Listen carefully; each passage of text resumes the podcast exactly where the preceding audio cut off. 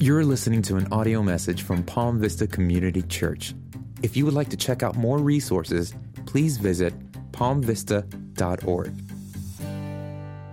And today's message is entitled A New Wardrobe. A New Wardrobe. And our text is Isaiah 52, verses 1 to 12. So please be turning there. Today is Palm Sunday, and we celebrate Christ's triumphal entry into Jerusalem on his march to the cross, where he sacrificed his life to save his people from God's righteous wrath against their sins.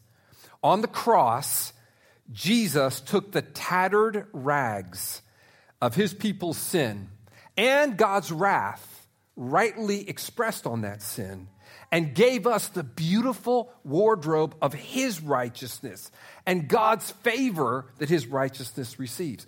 On the cross, Jesus gave his people a new wardrobe they could never afford on their own. Isaiah 52, 1 to 12 is about that new wardrobe. And here's the question that drives this text. Here's the question for you Will God's people exercise faith to pick up, put on this new wardrobe of Christ's righteousness? Will you, will I, exercise the faith daily to pick up and put on the new wardrobe of Christ's righteousness? You see, Isaiah 52, 1 to 12 was written to God's people in the 5th century BC. This was God's holy people with a promise to be his holy people in his holy land. But currently they were they found themselves in an unholy land in Babylon as exiles. And they were so aware of their sin. They were dressed in the tattered garments of their sin and shame, and they were desperately in need of a new wardrobe. See, the truths that God speaks to Israel here in Isaiah 52, 1 to 12, are truths that we need today because we are God's holy people and we're called to God's holy place. That's the definition of the kingdom of heaven, God's people in God's place. But oftentimes we find ourselves, when we look in the mirror, dressed in tattered garments of our sin and shame. We're so aware of it. And God's word to us this morning is to exercise faith to pick up and put on the new wardrobe, these garments of righteousness that he has given us in Christ Jesus. So let's read about it. Isaiah 52. Please turn in your Bibles there. It's important that you read these words. This is God's word. Isaiah 52, verse 1. Awake, awake, put on your strength, O Zion. Put on your beautiful garments, O Jerusalem, the holy city. For there shall no more come into you the uncircumcised and the unclean. Shake yourself from the dust and arise. Be seated, O Jerusalem. Loose the bonds from your neck, O captive daughter of Zion. For thus says the Lord You were sold for nothing, and you shall be redeemed without money. For thus says the Lord God My people went down at the first into Egypt to sojourn there, and the Assyrian oppressed them for nothing. Now, therefore, what have I here? declares the Lord, seeing that my people are taken away for nothing. Their rulers wail, declares the Lord, and continually, all the day, my name is despised. Therefore, my people shall know my name. Therefore, on that day, they shall know that it is I who speak. Here I am. How beautiful upon the mountains are the feet of him who brings good news who publishes peace, who brings good news of happiness, who publishes salvation, who says to Zion, Your God reigns. The voice of your watchmen. They lift up their voice. Together they sing for joy. For eye to eye they see the return of the Lord to Zion. Break forth together into singing, you waste places of Jerusalem, for the Lord has comforted his people. He has redeemed Jerusalem. The Lord has bared his holy arm before the eyes of all the nations, and all the ends of the earth shall see the salvation of our God. Depart, depart, go out from there. Touch no unclean thing. Go out from the midst of her. Purify yourselves. You who hear, you who bear the vessels of the Lord, for you shall not go out in haste, and you shall not go in flight. For the Lord, will go before you, and the God of Israel will be your rear guard. There are days that I have to get out very, very early in the morning. And so, what I do is the night before, I lay out my wardrobe. And typically, what I'll do is I'll put it in the bathroom so that when I wake up at oh dark 30, I can kind of tiptoe into the bathroom, close the door, turn on the light, and get dressed without waking up my sleeping wife. In today's text, God wakes us up and God calls us to get dressed with the wardrobe that He lays out for us. This is the righteousness, if you're a Christian, that is yours in Christ Jesus. And then He sends us out to proclaim our God reigns. That's the main point of our text on the screen. Wake up, get dressed, and proclaim our God reigns. Wake up, get dressed, and proclaim our God reigns. Point one wake up and get dressed. If you look here in this scripture, you will see that Israel thought that they needed to wake God up to their dilemma. They complained that it was his fault that they were in exile in Babylon. It was his fault that they were separated from him. Sometimes, you know, when times are dark, it's just easier to complain to God that it's his fault that all this is happening, isn't it? I can relate to that. But God speaks to them in verse 1 Awake, awake. You see, God reminds Israel, Hey, I'm wide awake to your dilemma. Actually, I am the one that sent you into Babylon. Now, I know that opens up a whole nother aspect and questions, but in these verses, these first six verses, verses one to six, God actually says, I sold you for nothing into Babylon. You know what that means? It means A, that they still remain his property. See, selling somebody for nothing, you know, what he did was he gave them to Babylon. They were on loan to Babylon, but they remained his possession. Now, I know that's hard to wrap your brain around, right? Hey, God, why would you do that? But here's the main point guess who's in charge? God.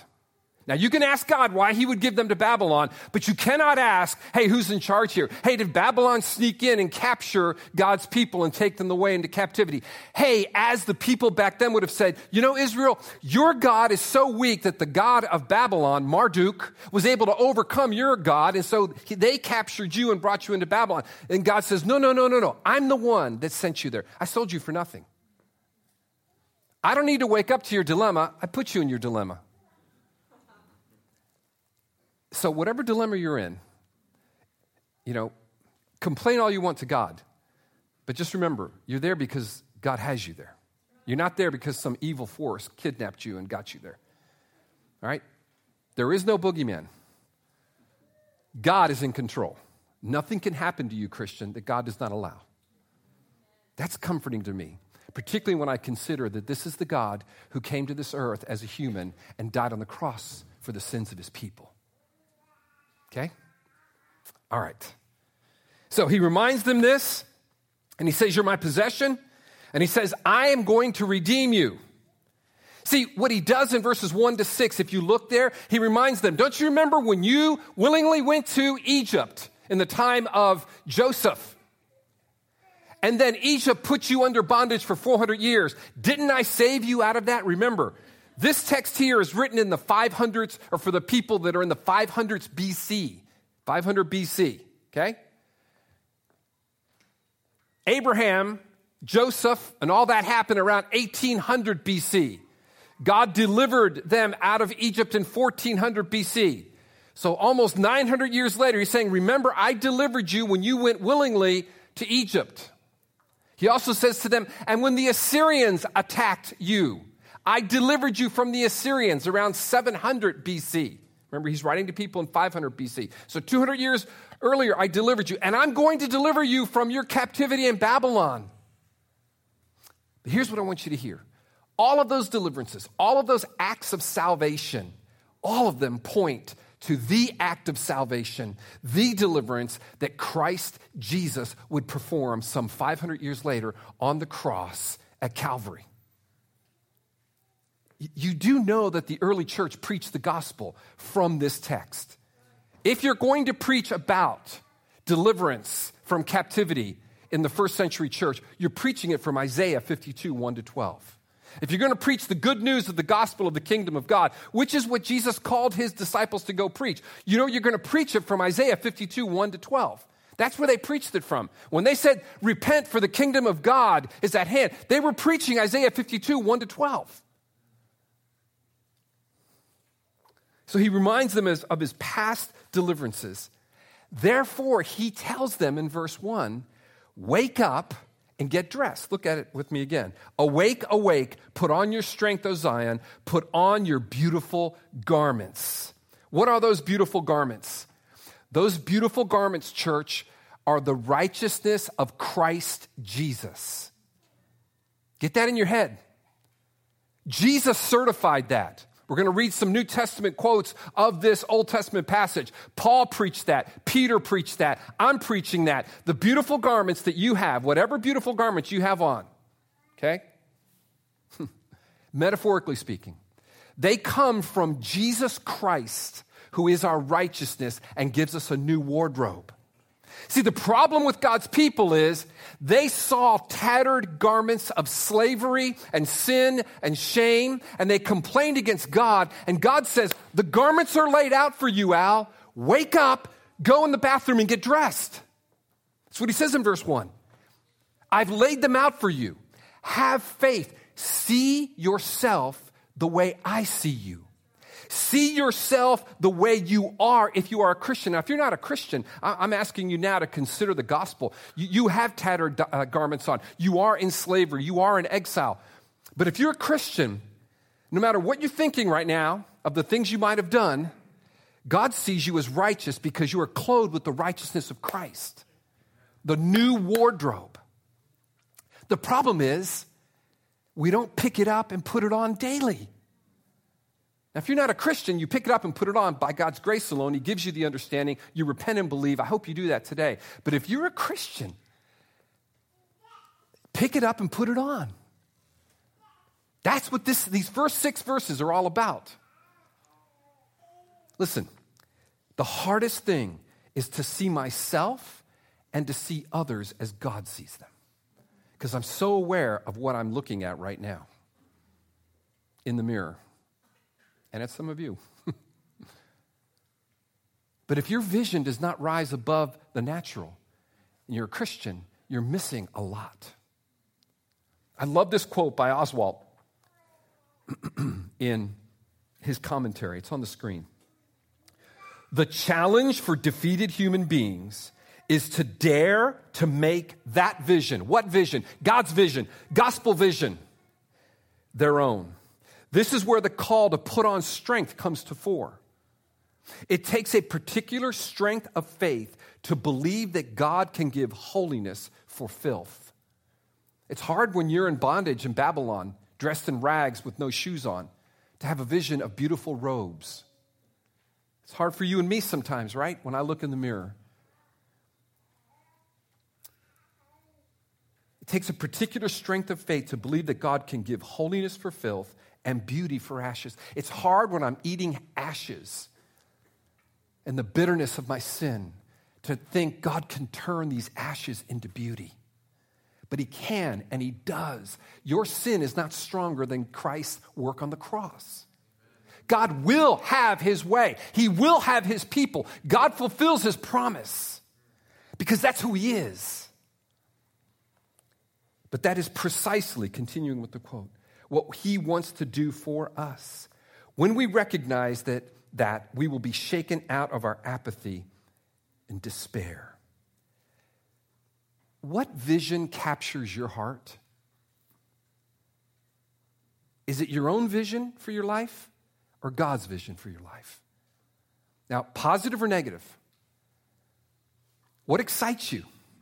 What God says about you or what you say about yourself or other people say about you?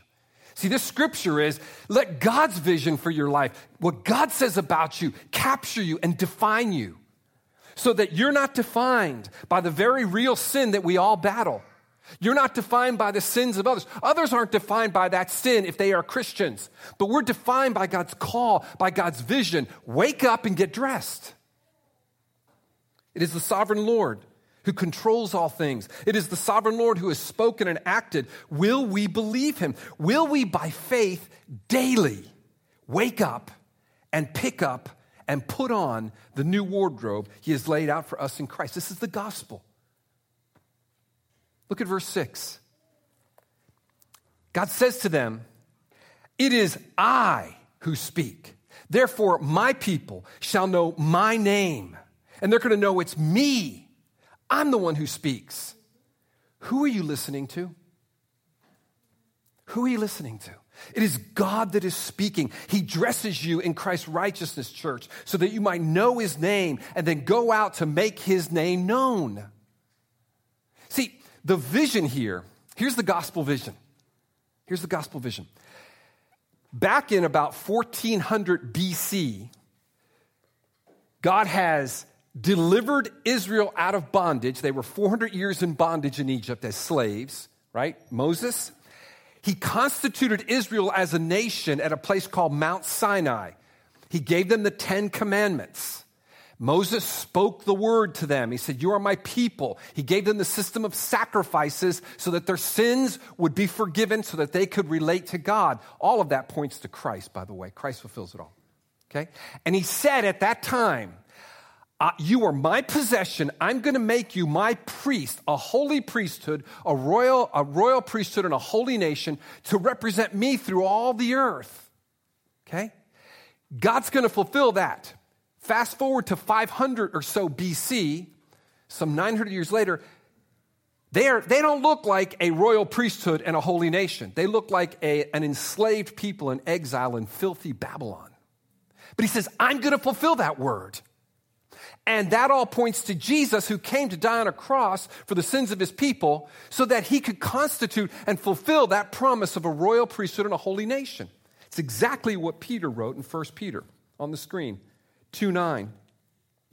I believe Peter was thinking about these Old Testament passages I've just alluded to. This is what he says about you, church, because this is about us today.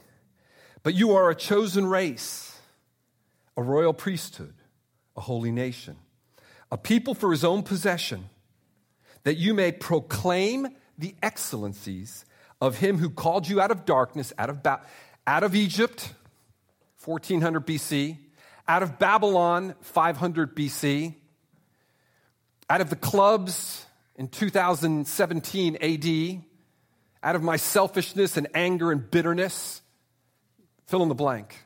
He's still doing it till he comes back.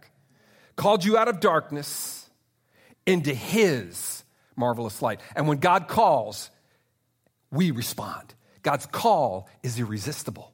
God's grace is unfathomable. God's mercy is more profound than your sin. God defines you, not your sin. Why do we wake up and get dressed? Point two, to go proclaim our God reigns. Verse 7 is this incredible picture that the ancient audience in 500 BC would have understood, but we have a little harder time understanding. It's of this runner who is announcing something. So, what happened is in the 500s BC, back in the day, when Jerusalem was a walled city, let's say before it was destroyed, and even after, after it was destroyed. In fact, I love this picture. This picture here is of a bunch of rubble where the wall used to be, and I can still see watchmen standing on the rubble looking out.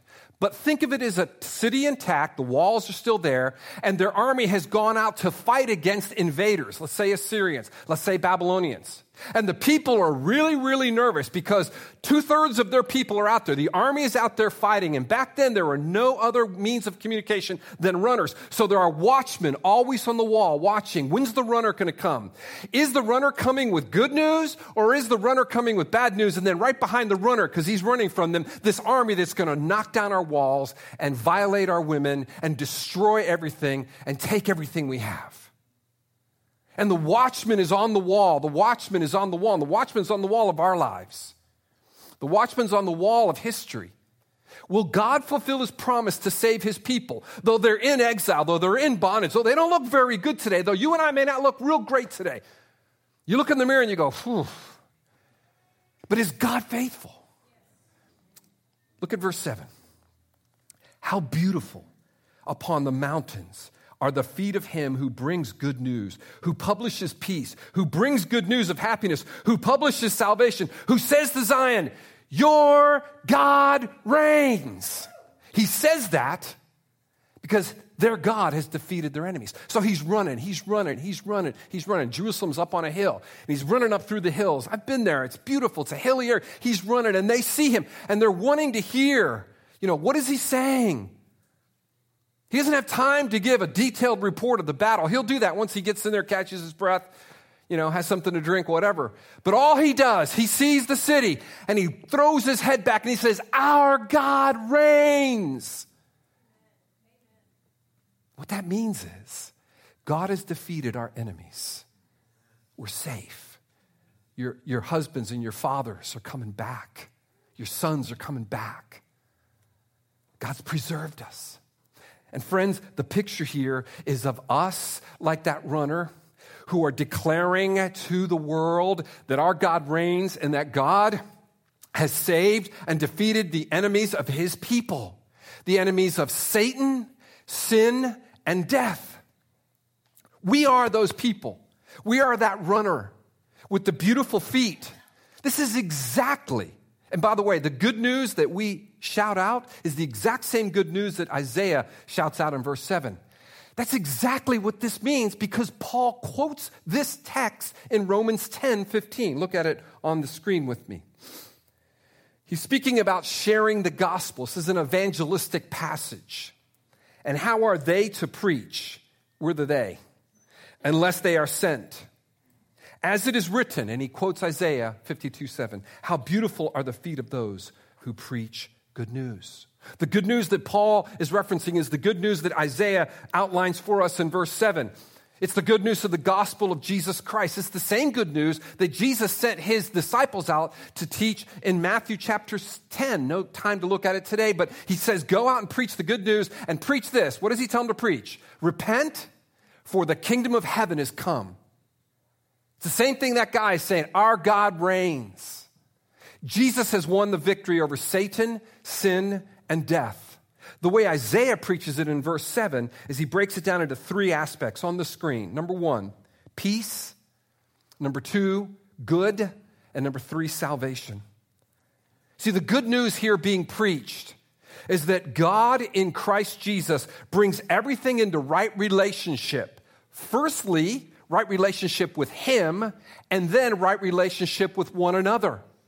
All things are fulfilled. Everything is completed in Christ. Next, the good. God restores creation to its purpose in Christ. Do you know the creation right now is groaning? Creation wasn't initially created to have hurricanes and venomous serpents and thorns. That came because of the fall. So creation is groaning. God's going to restore creation back to its original purpose. And thirdly, salvation. God in Christ delivers his people from the bondage of sin and death in Christ Jesus. This is the message Jesus sent the disciples out to preach. Remember when he sent them out in, Matthew 10, you look at it. You know, what, you know what he tells them to go do? Heal the sick, cast out demons. And they did it. But you're thinking to me, hey, Al, if this is the message, I hate to tell you this, but all things haven't been reconciled into right relationship with one another. Like, I, had, I got in a fight with my wife on the way to church this morning. I'm not in right relationship with my boss. My neighbor keeps doing crazy things. I don't even know if I'm in right relationship with God. I came in laden with guilt. Correct. This is what's called the already, not yet of the kingdom of God. The good news that our God reigns is true. Our God reigns. His kingdom has come in Christ. But the consummation of that, the final punto or period of that is when Christ returns. So starting today, we have a right relationship with God. But we still sin. We still fight against sin. But we have the assurance based on Christ's death and resurrection and ascension and the spirit that he sent that one day we will be like him. The earth groans today, but one day, one day, it will be restored. The earth, the heavens and the earth will be made new. Now, indulge my sanctified imagination. You'll be able to catch the biggest pompano you want. You'll, you'll be able to go to the flats and you'll never get sunburned and you'll fish all day and you'll catch all that you like to catch and you'll fry it up. I'm going to have that house right on the beach. Prop the windows open, no AC, flip flops, shorts, camiseta. I hate the other word in English for it. You know, a camiseta, what the old Cuban men wear. And just, ah, and working. I'm gonna, I'm gonna, I like to fish. Because we're to work in the new heaven. You know you're to work in the new heavens and new earth. God made you to work. But there's no more thorns, no more hurricanes, no more venomous snakes. Venomous snakes. It's easy for you to say. and then finally, salvation. Jesus Christ has delivered his people from the bondage of sin and death. Oh, yeah, Al? Well, tell that to Cynthia, Ivan's cousin who gave birth to triplets over a week and a half ago, and two of them died. Little Max and Mila. In fact, Ivan and I will be there this afternoon, later in the afternoon for the funeral. Yeah, they did, and I weep over that. But let me tell you this there's a resurrection. There's a resurrection of Jesus Christ, and there's hope of life. And so, in the midst of my tears, even though I don't fully experience relational harmony, even though I don't fully see the, the creation restored, even though there's a lot left undone and unfulfilled in my life, there's coming a day when all that will be done, and it's assured in Christ. See, that's the message to Israel in Babylonian captivity. I know you're in tatters now, but you're going to go back to the promised land. You're going to go back. You're going to be my holy people. Trust me. See it in faith. And so in verses 8 and 9, the people do that. Look at verse 8. The voice of your watchmen. They lift up their voice. Together they sing for joy. Look at verse 9. Break forth together into singing, you waste places of Jerusalem, for the Lord has comforted his people. He's comforted us and He's redeemed Jerusalem. He's saying, break forth into shouts and joy before it's actually happened. Because His word, the prophetic certainty, says that it's going to happen. Therefore, act as if it's happened because it has happened. Because when God says something, it's happened. You're righteous in Christ. I know you're working it out. God's working it out. I got that. I'm reminded of that often. You're reminded of that with me. But it's a certainty. So we sing. That's why we sing in the mornings. That's why we jump up and down. We're not just trying to gin up some emotion. I'm thanking God for what He's done. I don't have this on the screen, but I love this quote. This is also from Oswalt. The person praising God for what he or she does not yet possess is the person who truly believes the promises of God. Oh, God, I'll praise you when I get that thing that I'm asking you for. And the thing is, is, is a legitimate thing. No, no, the person says, I praise you now, God. I trust you for it. Though I'm crying right now, and it's appropriate to cry, we're going to grieve. It's a very sad funeral. The, the funerals that I've done, the funeral of an infant, uh, it doesn't get much sadder than that. But in my heart, I'm going to grieve as one with hope and pray that we can communicate that hope to Cynthia and her family and Ivan's family.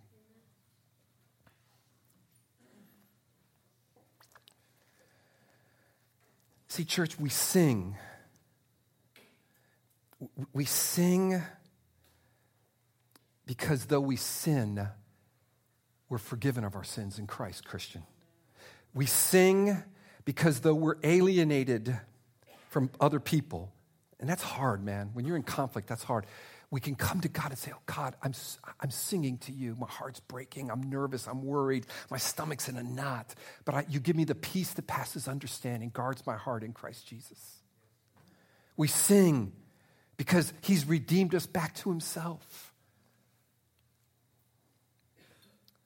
Well, this salvation, this our God reigns that we proclaim in verse 10, it's, it's from the, the Lord's holy arm. See that in verse 10? The Lord has bared his holy arm. Holy arm is simply another way of describing God. God is holy. His holy arm is who he is, it's his character, it's his power.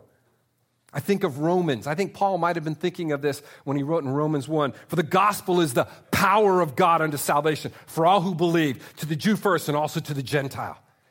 God's talking about holy arm there.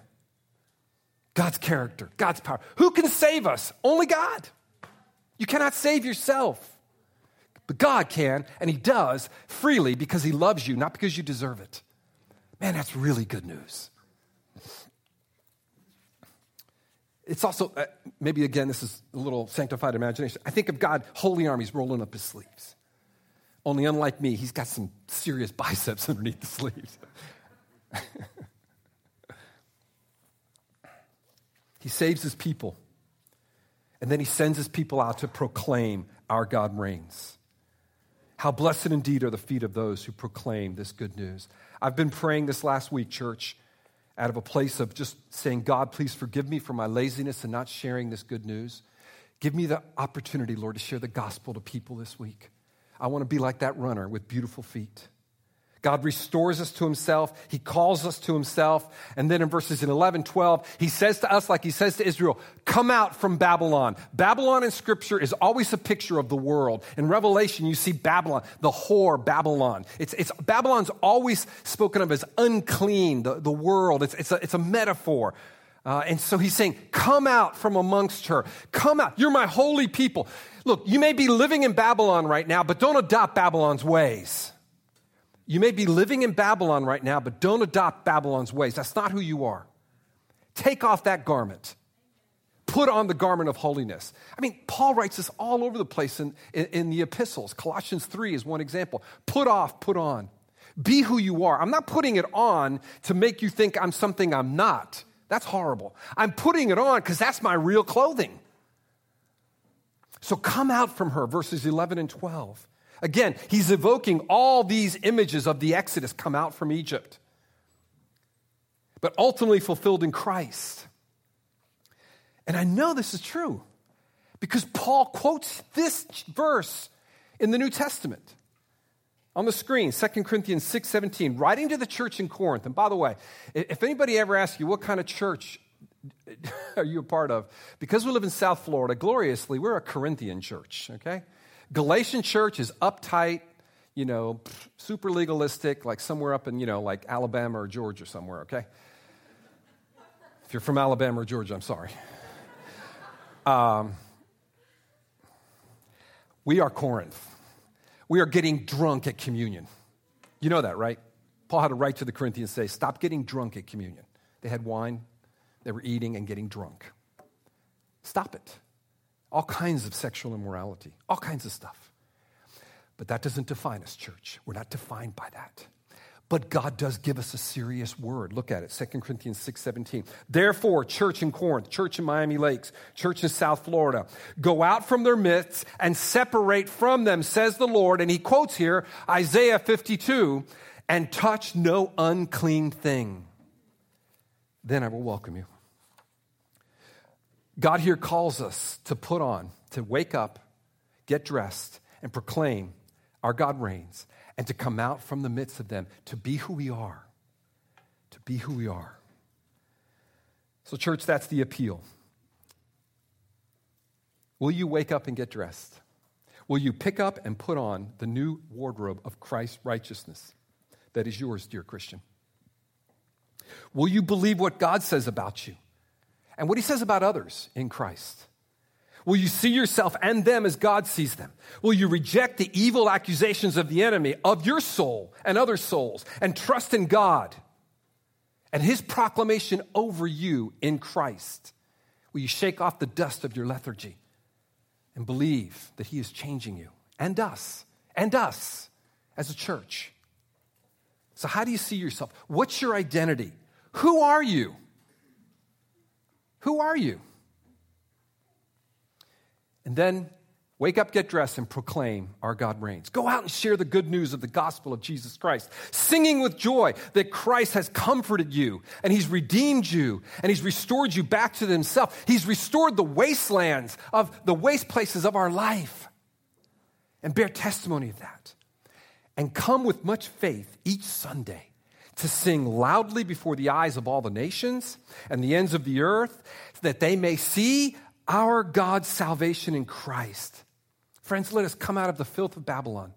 Let us live in the holiness of our God. Let us trust that He goes before us. That last verse, verse 12, for the Lord will go before you, and the God of Israel will be your rear guard. He's evoking images of the Exodus. When Israel came out as a bunch of slaves, two million slaves, they were being chased by the most powerful army in the world. God was their rear guard. The Egyptians couldn't get at them. God went before them.